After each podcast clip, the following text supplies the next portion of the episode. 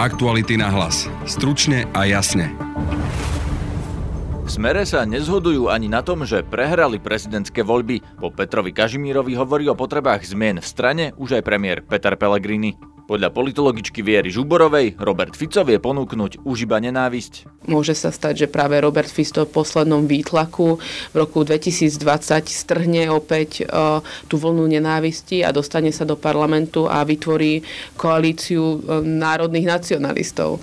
Aktuality dnes upozornili na problém s eurofondami na juhu Slovenska. Starosta, obvinený z objednávky troch vražd, dostal viac ako 2 milióny eur na továreň, ktorá nefunguje a ktorú stavala firma jeho údajnej priateľky. Viac povie Laura Kelová. Irena Dudášová sa e, aktualitám priznala, že s Františkom Dorom sa pozná, no a z našich zdrojov e, vieme, že e, mali nejaký partnerský vzťah. Počúvate podcast Aktuality na hlas, moje meno je Peter Hanák. František Dora, pôvodne zo strany Most Hit, je už takmer 30 rokov starostom obce Dolný Chotár v okrese Galanta. Od februára je obvinený z objednávky troch vražd a zo spolupráce s mafiánskou skupinou šátorovcov a z ekonomického podvodu. Na aktualitách dnes nájdete článok, v ktorom Laura Kelová preverila jeho eurofondové projekty. Vítaj Laura. Ahojte. V tvojom článku ako prvý projekt spomínaš továrne na pelety, ktorými sa kúri. O čo tam ide? Obec Dolných Otár nemá zavedený plyn, takže niečím kúriť musia hlavne teda verejné budovy, ako je obecný úrad alebo nájomné e, byty. E, a tak si vymysleli projekt v roku 2013, že si postavia vlastnú prevádzku na výrobňu peliet, čiže majú nejakým spôsobom zhodnocovať biologický odpad a majú vyrábať pelety, ktoré obec nemusí tým pádom kúpovať od e, súkromníkov, od firiem, ale bude si ich vyrábať sama. Funguje tento projekt? Čiastočne funguje, respektíve čiastočne fungoval. Vieme o tom, že v roku 2015 e, sa dokončila výstavba tej celej peletárne, no a zhruba teda dva roky e, sa tam nejaké pelety vyrábali. Potom ale nastali nejaké problémy, o ktorých ale veľa nevieme. E, jedna verzia je, že neplatili za elektrínu a tým pádom ich, ich odpojili. Druhá verzia je, že sa pokazila nejaká linka, na ktorej sú drahé súčiastky. No a tretia verzia je, že tá peletáreň už 2-3 roky vôbec nefunguje. To sme sa dozvedeli od niektorých obyvateľov alebo od rôznych respondentov. Takže do času fungovala, no a potom nastali problémy. Ako je to vôbec možné, že eurofondy išli na niečo, čo nefunguje? To, nikto to nekontroluje? Ja som spomínala, že v roku 2015 sa dokončila výstavba. Ten projekt, alebo respektíve obec mala povinnosť každý rok e, po dobu 5 rokov, to znamená do roku 2020, posielať e, každoročne tzv. monitorovaciu správu. V nej má obec napísať, e, koľko biologického odpadu napríklad zhodnotila, alebo koľko ľudí zamestnala v tej prevádzke. No a zdá sa, že ako sa hovorí, papier zniesie všetko, takže v monitorovacích správach to vyzeralo ideálne, že ten projekt funguje a beží, avšak realita zdá sa je úplne iná. Aká? Uh, Aktuality SK preverili faktúry uh, obce od roku 2015, teda od spustenia od spustenia peletárne. No a zistili sme, že už v apríli 2017, teda necelé dva roky od spustenia prevádzky, eh, obec Dolný Chotár opäť začala nakupovať pelety od súkromníkov. Čo to teda logicky a v praxi znamená, že asi nemohla fungovať ich vlastná peletáreň. Takže to, čo vykazovali a písali v monitorovacích správach pre Ministerstvo životného prostredia, zrejme nebolo to, čo sa v skutočnosti v tej obci dialo. Ja len e, pripomeniem a zdôrazním, že na tento projekt obec získala 2 milióny 100 tisíc eur z eurofondov zo štátneho rozpočtu a ešte sa musela aj obec sama podielať e, finančne na tomto projekte. Keďže peniaze nemala, tak sa našiel štedrý darca, alebo teda e, štedrý človek, bol ním sám František Dora, ktorý dal bezúročnú pôžičku 100 tisíc eur obci. Takže v tých monitorovacích správach obec klamala ministerstvu životného prostredia a písala, dokladovala, že funguje niečo, čo nefungovalo? Uh, od roku 2015, teda od spustenia prevádzky, obec uh, poslala ministerstvu životného prostredia dohromady tri monitorovacie správy. V dvoch deklarovala, že všetko beží tak, ako má, že teda splňa ciele. V tej poslednej uh, teda sa priznala, že zhodnotila o niečo menej biologického odpadu. Či klamala, to musia zhodnotiť kontrolóri, ktorí sa momentálne chystajú na, na fyzickú kontrolu, ale zdá sa, že minimálne nehovorila úplnú pravdu, pretože to nesedí, keď nakupovala od súkromníkov pelety, aby aj vyrábala vlastné. Potom by to bolo úplne zbytočné. Ak sa príde na to, že obec pochybila, alebo že napríklad tá továreň nefunguje tak, ako mala podľa toho eurofondového projektu fungovať, to znamená, že obec bude musieť tie peniaze vrátiť? Je to jedna z možností, buď by tie peniaze musela vrátiť všetky, čo by bolo, že úplne likvidačné pre tú obec. Už sama je momentálne dnes v obrovských dlhoch alebo teda, že by musela vrátiť e, časť tej dotácie. To by ale tiež bolo likvidačné pre túto obec. Čo to znamená, ak je to pre obec likvidačné? Tá obec asi nezanikne. Uh, nie, ale musela by ísť do nútenej správy. Už dnes dlhuje vyše 300 tisíc eur e, štátnemu fondu na rozvoj bývania, taktiež 100 tisícová pôžička pre Františka Doru, teda pre starostu, ktorý je ale teraz väzobne stíhaný. Takže minimálne sa tam kopia dlhy. Vieme o dlhoch za nezaplatenú elektrínu, takže momentálne sa tie problémy nakopujú. V tom tom článku, ktorý si ty spolu s kolegom Maťom Turčekom publikovala dnes na aktualitách, spomínate aj podozrivé prepojenie na firmu, ktorá vyhrala tú zákazku na výstavbu tej peletárne. O koho ide? Aké sú to podozrivé prepojenia? Zákazku na výstavbu a dodávku niektorých e, častí za zhruba 1 700 tisíc eur z DPH vyhrala e, firma DD Stav. E, DD Stav už dnes nefunguje, firma zanikla v reťazci iných firiem, no a jedinou konateľkou tam bola Irena Dudášová.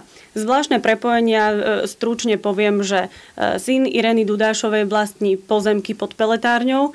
Irena Dudášová sa e, aktuálne tam priznala, že s Františkom Dorom sa pozná, no a z našich zdrojov vieme, že mali nejaký partnerský vzťah už minimálne od roku 2000. To nám ale ona nepotvrdila.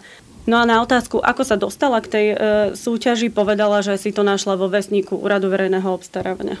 Existujú aj nejaké ďalšie projekty, ktoré spájajú Irenu Dudášovu so starostom Františkom Dorom? Minimálne o jednom ďalšom vieme. Ide o chatky a športový areál v nedalekej obci Tomášikovo, taktiež je to okres Galanta. E, na pozemkoch, ktoré spolu vlastní aj Irena Dudášova, získal na výstavbu chatiek František Dora 500 tisíc eur, teda pol miliónovú dotáciu od podhospodárskej platobnej agentúry e, pre inú firmu. Teda on tam vystupoval ako podnikateľ. Čiže už nešlo o starostu, už išlo o podnikateľa Františka Doru. E, dnešný stav vyzerá tak, že tie chatky vlastní firma, v ktorej pôsobil a stále pôsobí František Dora a časť, teda 4 roky tam pôsobila aj Irena Dudášova, ktorú sme spomínali. Aj tento projekt preveria kontrolóri? Zdá sa, že nepreveria už ani nemusia, pretože už tam zanikli všetky povinnosti, ktoré z toho projektu vyplývali. Oni tam síce mali vybudovať nejaké ubytovacie zariadenie pre 40 turistov a, a nejaký športový areál. Podľa našich informácií a podľa starostu Tomášikova sa tam nikdy žiadny turista ani neubytoval, ani neobjavil. Oficiálne stanovisko Smeru SD k prezidentským voľbám je, že strana vyšla z volieb posilnená. Proti tomu sa najprv ozval odchádzajúci predseda Peter Kažimír a dnes sa k nemu pridal premiér Peter Pellegrini. Povedal, že by v strane mali diskutovať o príčinách a hovoriť aj o tom, ako si zachovať postavenie najsilnejšej strany. Citujem, Nachádzame sa na politickej scéne takmer 20 rokov a nemôžeme si myslieť, že strana môže pokračovať bez toho, aby sa vyvíjala, menila v čase aj nasledujúce roky. Koniec citátu. Smer sa musí zmeniť aj podľa politologičky Viery Žuborovej. S tou som sa rozprával aj o výsledkoch volieb. Napríklad aj o rečiach, že nová prezidentka bude mať nižšiu legitimitu, pretože bola nižšia volebná účasť. Berem si argumentáciu pána Kotlebu z 2016. Jeho legitimne zvolilo vyše 200 tisíc občanov, prečo by nebol legitimný reprezentantom v Národnej rade. Čiže Zuzanu Čaputovú tiež zvolila čas aktívnych ľudí. To, to je to, že ten, kto sa nezúčastňuje volieb, tak ako keby sa vzdával aj práva na, na kritiku tých ostatných aktívnych občanov. A Zuzanu Čaputovú zvolil viac ako milión ľudí, nie, nie 200 tisíc, len by sme pripomenuli. Zuzana Čaputová vyhrala v 7 z 8 krajov. Znamená to, že Slovensko je podľa vás rozdelené menej, ako to bolo v minulosti, keď sme vydali, že niektorí kandidáti vyhrávali na východe, iní v Bratislave, iní na juhu. Teraz to vyzerá tak, že Zuzana Čaputová vyhrala vlastne všade. Okrem Prešovského kraja aj tam to bolo tesné. V týchto voľbách sa ukázalo to, čo občania chcú v súčasnosti. Chcú štýl politiky, ktorý je vecný, otvorený, ktorý je priamy a ktorý nie je klamlivý a ne, nepočujete konečne naučené frázy. Čiže skôr si myslím, že to bolo o tom, že občania tí, ktorí sa zúčastnili volieb, jasne dali najavo, aký štýl v budúcnosti si prajú politiky. Ľudia vo, volili v prezidentských voľbách autoritu, tá, ktorá predstavuje ur, určitý ideál, predstavuje idei, ktor, v ktorých sa sami vidia. A Zuzanu Čaputovú vidia ako e, vecného človeka, človeka, ktorý nemá čo skrývať, ktorý je otvorený a ktorý nechce vlastne polarizovať spoločnosť a nie je agresívny. Týmito hodnotami alebo týmito, týmto svojim vystupovaním Zuzana Čaputová dokázala spojiť celé Slovensko, dá sa to tak povedať? Alebo napríklad v tých regiónoch sú také rozdiely, že, že zostávame rozdelená krajina? Ja si myslím, že zostávame rozdelená krajina. Prejaví sa to podľa mňa práve v parlamentných voľbách, kde zrazu vám bude kandidovať viacero prúdov, ktoré zastupujú tú spoločnosť a jednotlivé segmenty. Prezidentské v tomto sú úplne iné. Aj vlastne ten výstup, aj ten mobilizačný efekt je iný. V tých parlamentných ľudia už nevnímajú len autority, ale vnímajú aj jednotlivé tie tie programy. Um, keby sme sa spýtali bežného občana, aký program mala Zuzana Čaputová, ktorý ju volil, tak podľa mňa ani nebude vedieť. Čo to znamená pre Smer, že Maroš Ševčovič prehral vlastne vo všetkých krajoch okrem Prešovského? Im vlastne ani nedochádza aký je toxický ich predseda. Všetci, ktorí sú okolo nich, začína ich postupne stiahovať nadol a mne to pripomína práve to kopanie HZDS v, v, v poslednom boji, kedy sa snažili vlastne urvať čo najviac e, volebných preferencií v roku 2006. A ako keby e, im nedochádzalo, že v prípade, že nedo, e, neprebehne akákoľvek zmena na úrovni líderstva, predsedníctva, tak Smer SD bude pomaly končiť. Nehovorím, že hneď. Môže sa stať, že práve Robert Fisto v poslednom výtlaku v roku 2020 strhne opäť tú vlnu nenávisti a dostane sa do parlamentu a vytvorí koalíciu národných nacionalistov. Môže sa stať, že, že práve 2020 budú voľby, kedy skončí éra Roberta Fica. Záleží to všetko na výtlaku a na tej mobilizácii tých ľudí. Takže výsledok tých prezidentských volieb podľa vás nebol výsledkom Maroša Ševčoviča? Nie je to jeho chyba, že prehral, ale je to skôr chyba Roberta Fica? Tak Maroš Ševčovič, keby e, bol autentický tak, ako mu radili viacerí europoslanci alebo e, bývalý prezidentský kandidát pán Kukan, aby, aby vlastne vytváral ten program na svojej expertíze eurokomisára, ktorý je zodpovedný pre energetiku a ktorý by vlastne mal ten drive toho proeurópskeho, prozápadne orientovaného kandidáta, tak ľudia, ktorí by volili Čaputovú v druhom kole, ja si myslím, že by sa skôr k nemu priklonili, aby bol o mnoho viac e, priateľnejší pre napríklad Oľano alebo pre KDH keby nezvolil v tom prvom kole tú nacionalistickú retoriku.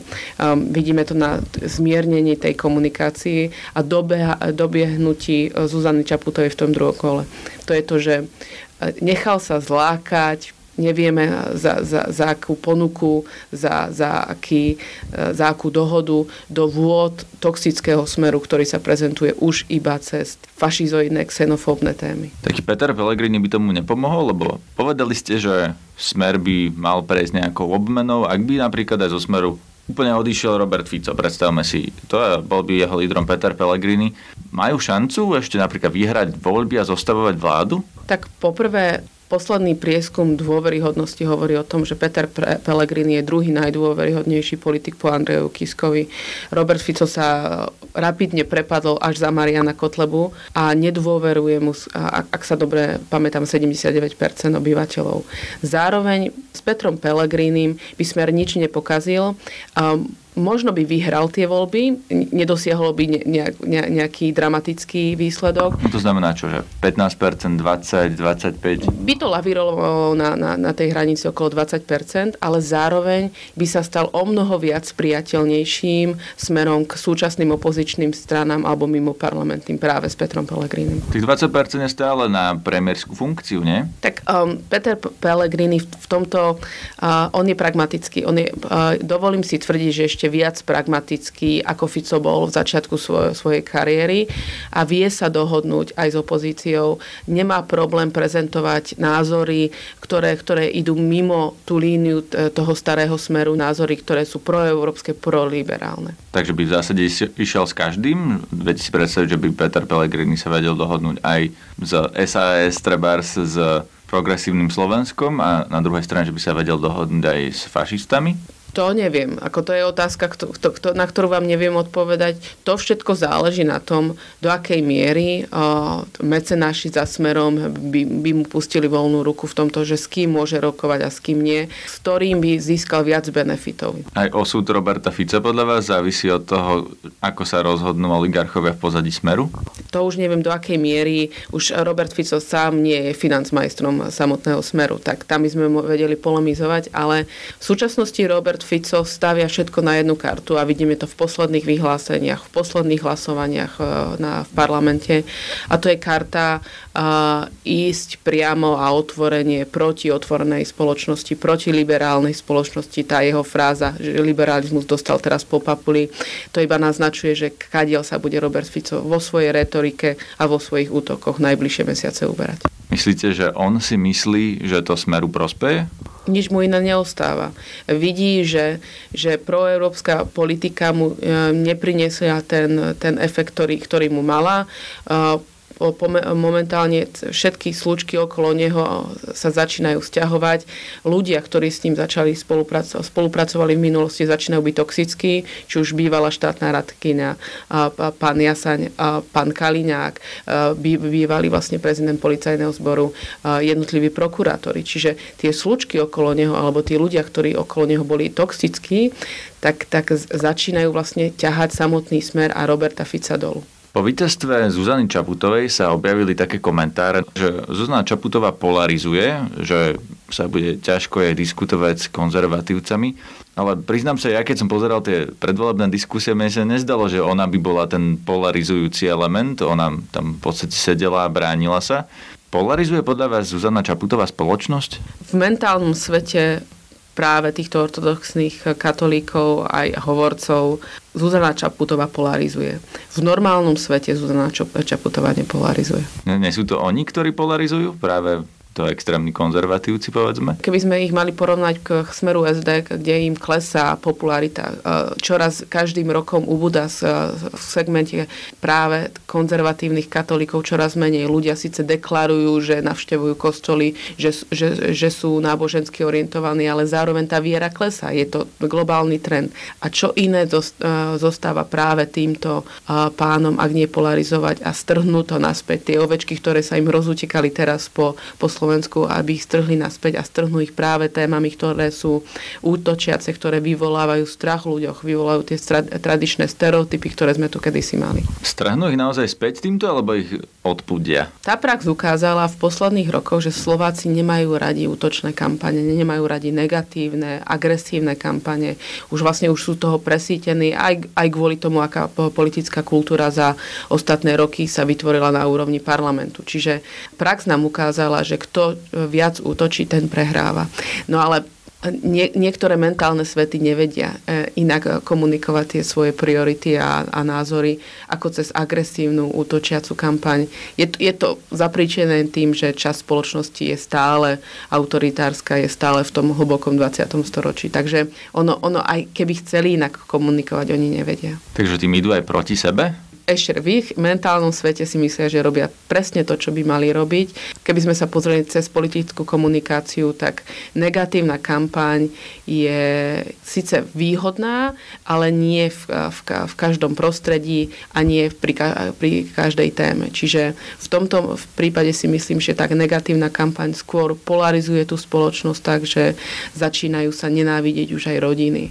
Takže tam, tam by som bola v tomto opatrná. A oni si neuvedomujú, že čo robia s tou spoločnosťou spoločnosťou, že ju trhajú na, na Frankfurt. To, kam týmto smerujem, je, že keď bude Zuzana Čaputová prezidentkou, budeme mať polarizovanú spoločnosť nie preto, že ona ju bude polarizovať, ale že ostatní ju budú polarizovať len preto, že ona je prezidentka? Áno, ako ja si, ja si viem dokonale predstaviť to, že pán Kotleba využije pred parlamentnými voľbami ju ako, ako, ako nástroj v kampani, kedy bude hovoriť o, o neoliberáloch, ultraliberáloch, o, o tých, ktorí ničia spoločnosť, ktorá je založená na konzervatívnych a tradičných rodinách. Ako inými slovami povedané, nič lepšie sa Marianovi Kotlebovi ako Zuzana Čaputová v paláci nemohlo stať pred prezidentskými voľbami parlamentými. Tak. To je z dnešného podcastu všetko. Počúvajte nás opäť zajtra. Zdraví vás Peter Hanák. Aktuality na hlas. Stručne a jasne.